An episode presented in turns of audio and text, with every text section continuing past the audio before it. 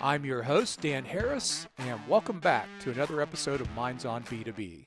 Thank you so much, everyone, for clicking, subscribing, sharing, downloading, and of course, listening to our podcast.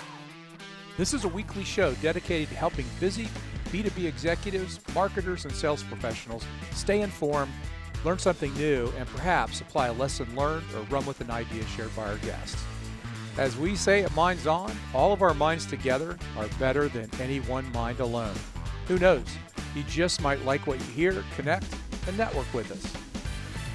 Well, I know you're going to learn something on this episode, and I'm confident you're going to run with an idea, maybe even two, that were shared on this episode.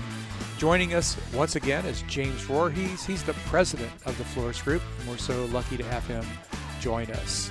Uh, so, a little bit about the Floriss Group. So his team, what they do is they help sales and customer facing teams eliminate barriers to the success they're having on the sales side, marketing side, and they cultivate habits that really produce larger pipelines, they deliver higher win rates, and they've increased revenues for their clients. In our last episode, James and I talked a lot about the concept of sales as a leadership competency.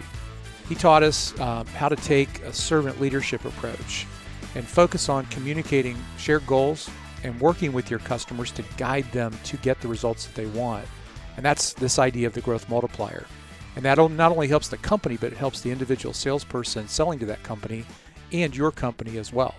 So, welcome to the show, James. Pleasure to be here again, Dan. Thank yeah, you. I really appreciate you taking time out of your day. I know you're very busy, and um, what you have to offer the listeners is going to be incredibly beneficial. Outstanding. Well, uh, Dan, last time we were together, we talked about uh, the idea of sales as a leadership competency. We talked about that last time. Today, we're going to talk about how we how we enable that with our universal buying cycle. Okay, and you also talked in the last episode a little bit about the growth multiplier movement. So can we talk a little bit more about that as well as we as we get into this? Yeah, let's do that. Okay. So let's start off there. I mean, let's talk about the the model first, describe it for the audience and then how it aligns to uh, this idea of the growth multiplier movement. Sure. So uh, the growth multiplier movement is based on uh, the collecting wins sales platform, and the operative part of the the word is wins. Um, a lot of we like this model one, because many folks that think of servant leadership think of a win win scenario. Unfortunately, uh, many folks that don't understand servant leadership think that we're talking about, when we talk about win win, they think we're talking about everyone gets a trophy. That's not the case. Uh, what we're talking about. I want a trophy. what we're talking about is, is the end result of any uh, negotiation where both parties feel like they come out winning. They come out with their goals achieved. So it's not about everybody gets a, a everybody gets a, a, trophy, implying that we don't earn it. Uh, we don't earn the trophy. This is about everyone in the in the deal coming out feeling like their goals are being addressed. The impacts that they want to achieve are being addressed. So collecting wins is about that, and we leverage the wins uh, WINS to frame out the model. So I'd like you to just, I'll, I'll explain the model since we're not using visuals here uh, by leveraging a, a, story. Think about uh, when you approach, when a salesperson approaches a client for the first time, the most important quality you can display is curiosity. It's about really starting with an understanding of the buyer and the problem the buyer believes they have and is trying to solve. And you want to move from curiosity to clarity. You want to have clarity about the actual, uh, the actual, we call it the real problem, because not often, it's not often a buyer truly understands the problem they're facing. Uh, they need our expertise for that. And so we come to clarity around the definition of the real problem and the solution that we can deliver that's going to give them the best outcomes. Okay. So to do that, we start, we leverage wins. We start with wants. Well, what uh, we want to start with what the client wants, and we discover this by answering a simple question: Why change? So, what is the what is the trigger? What is the priority that is driving um, this buyer to seek change? The wants buyer in any buying decision is the decision maker.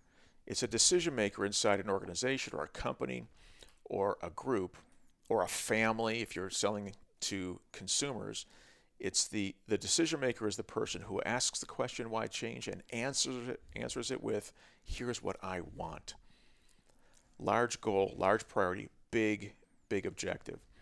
Um, then it's we go on to I, which stands for impacts. So we understand wants. Now we want to understand the impacts of success, failure, or doing nothing. Um, uh, the impact, uh, the answer to that, I'm sorry, impacts is the answer to the question, why now? Uh, it's nice to want something, but as salespeople, we have to work with folks that want it now. So I really want to qualify the impact of success, failure, or doing nothing so I can qualify that, that buyer and the opportunity as one that we should both be spending time on. Too often, uh, especially buyers in the B2B world, look at salespeople not just as salespeople, but as information sources. So they oftentimes use us um, f- for education without any intent to buy. It's our responsibility as leaders to make sure that uh, we do not fall into that trap. Okay. So, wants and impacts together uh, determine value for the client. We understand the big goals by understanding what they want. We understand the impact of success, failure, doing nothing uh, by understanding what the expectations they have for the business case. Those two things together create value. And when we start focusing here on when we're having conversations with buyers, we we position ourselves as the emotional favorite. We are actually making the entire conversation about them. This approach works face to face. This approach works in emails. It works with when you're cold calling. Uh, the biggest mistake you make with a with a cold email or any email, even if it's with a someone you know very well, is to start by talking about yourself. The biggest mistake you make when you're cold calling is by starting to talk about yourself. You have to earn the right to do that by first talking about what you know about the priorities and the impacts that the client you're talking to, the buyer you're talking to, wants to achieve. Is that a good place to start? That is an excellent place to start. So, going back when you talked about curiosity and clarity, does that play a part in every single one of those uh, functions that you're operating on as a salesperson? Yes, it's it's interesting. Um, so we, we rail against the way solution selling is oftentimes implemented. Many solution sellers uh, are experienced as we experience as buyers solution sellers who ask us questions mm-hmm. just to position their products not to under, truly understand what my goals and objectives are and the things that I care most about, but just, just so that they can build a business case for their solution. And it becomes very obvious they're doing that insincere. And as Paul mentioned last time, this is how buyers lose trust. Mm-hmm. So, yes, the curiosity is around achieving clarity. The clarity we're looking for is, is what does that successful buying decision look like? How do we get to a successful buying decision that gets both the buyer and me, the seller, where we want to be? Yeah. And I think the interesting thing, too, and I've had this happen in sales calls, you probably have too. I love it. This is my trophy. When I ask a question and two or three people around the table look at each other and, and say, That's a great question. We, we've never really thought about that. So that tells you you're digging deeper and you're going further than you should or need to, but it's also a value to them too because you're pulling something out of uh, just the commentary that's taken place. So, yeah, that's my trophy. Every time I hear that, um, I, I get a chill run up my back. So, so that's a that's a really great point. So, in, in, in last time you asked me, how do people, how do salespeople take that leadership position? Yep. Asking questions is the first and foremost way to do that.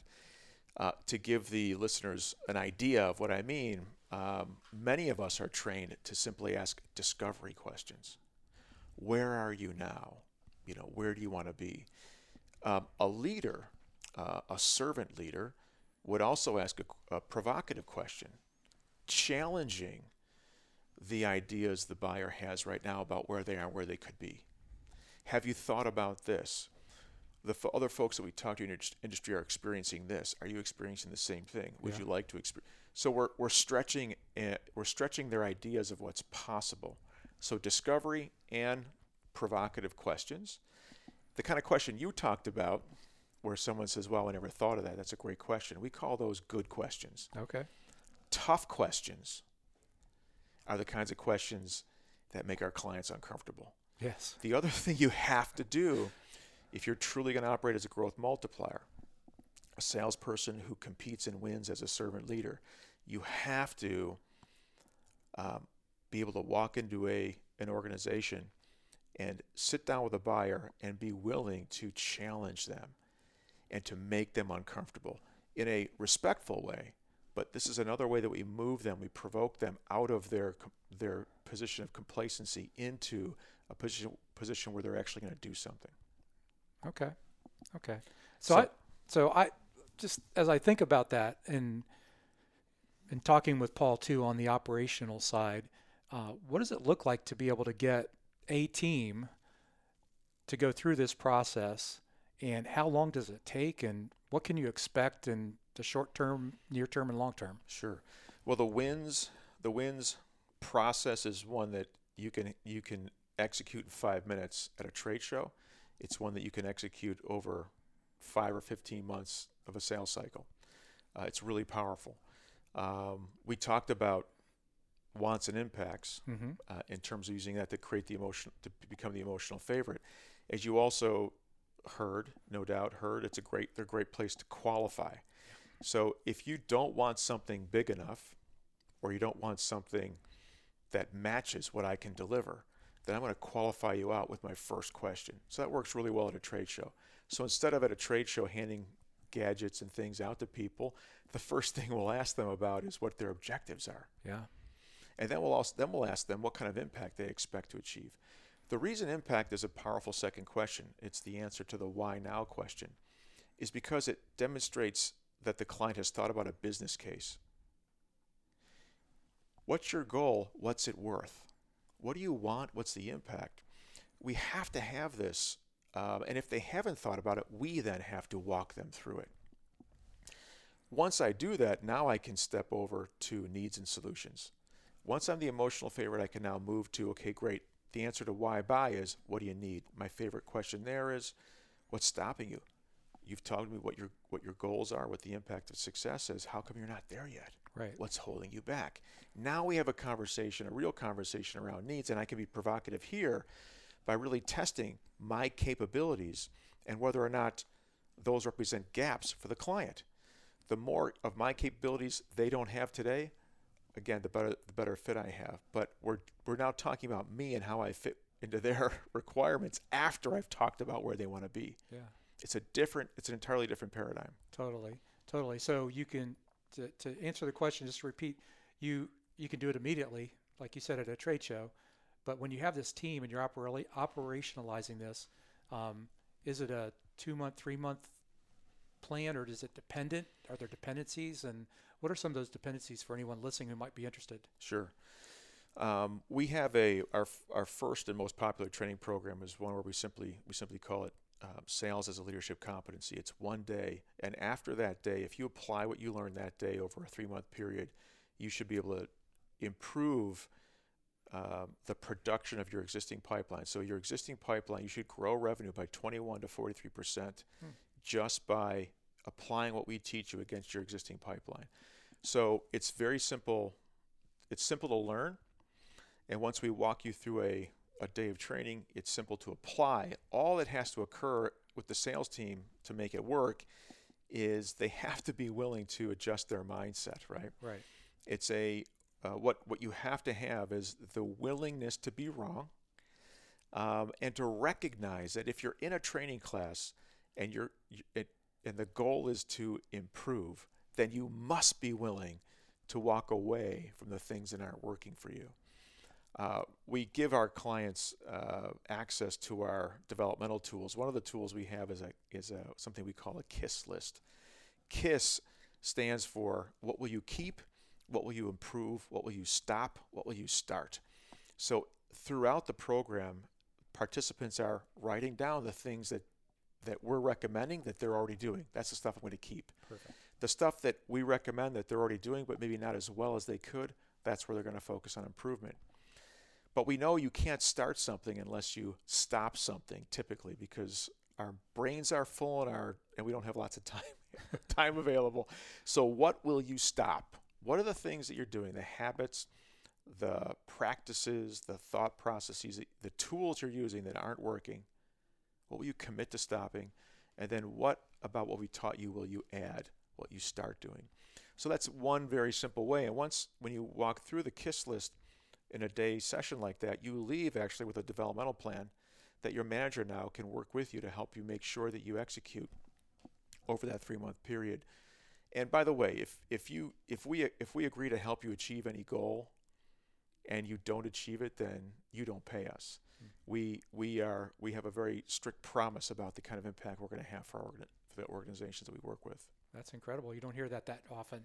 So, because you're changing, you're evolving a group. Do you occasionally have people who just don't get on board? Because uh, I know a lot of salespeople met in the past. It's like, no, my way works. I'm going to continue to do it my way. And then because this is a class and then some follow up, I mean, how does that sales leader inside the business are they equipped with things to help that person eventually change and work through the kiss? That's a great great question. Um, so so uh, we do have a managers only um, program. We walk folks, we walk sales managers and leaders through that help them after they've gone through all these all the training programs that we have. Uh, helps them bring everything together and help to help them activate, um, help them improve how they activate uh, change within their organizations. With regard to this first one day, um, we have we have a we have a very strict uh, rule, and I pardon, pardon me if I offend any ears, but we have a no bullshit rule in our class. Yeah. So every tr- every trainee, every participant is authorized and encouraged by me or by Paul uh, to raise their hand if they if they sense anything that we're saying is wrong. We call it the no bullshit rule. Um, and if and if we cannot um, create clarity for you in that moment, you, you're free to you're free to uh, a full refund, and you actually you're you're free to fire us if we're in, working within your organization. Uh, because again, if we can't if we can't impact you, we don't want to be there, and um, we don't want to force anything. That's one thing. The other thing is that we also recognize that our way is not the only way. Mm-hmm.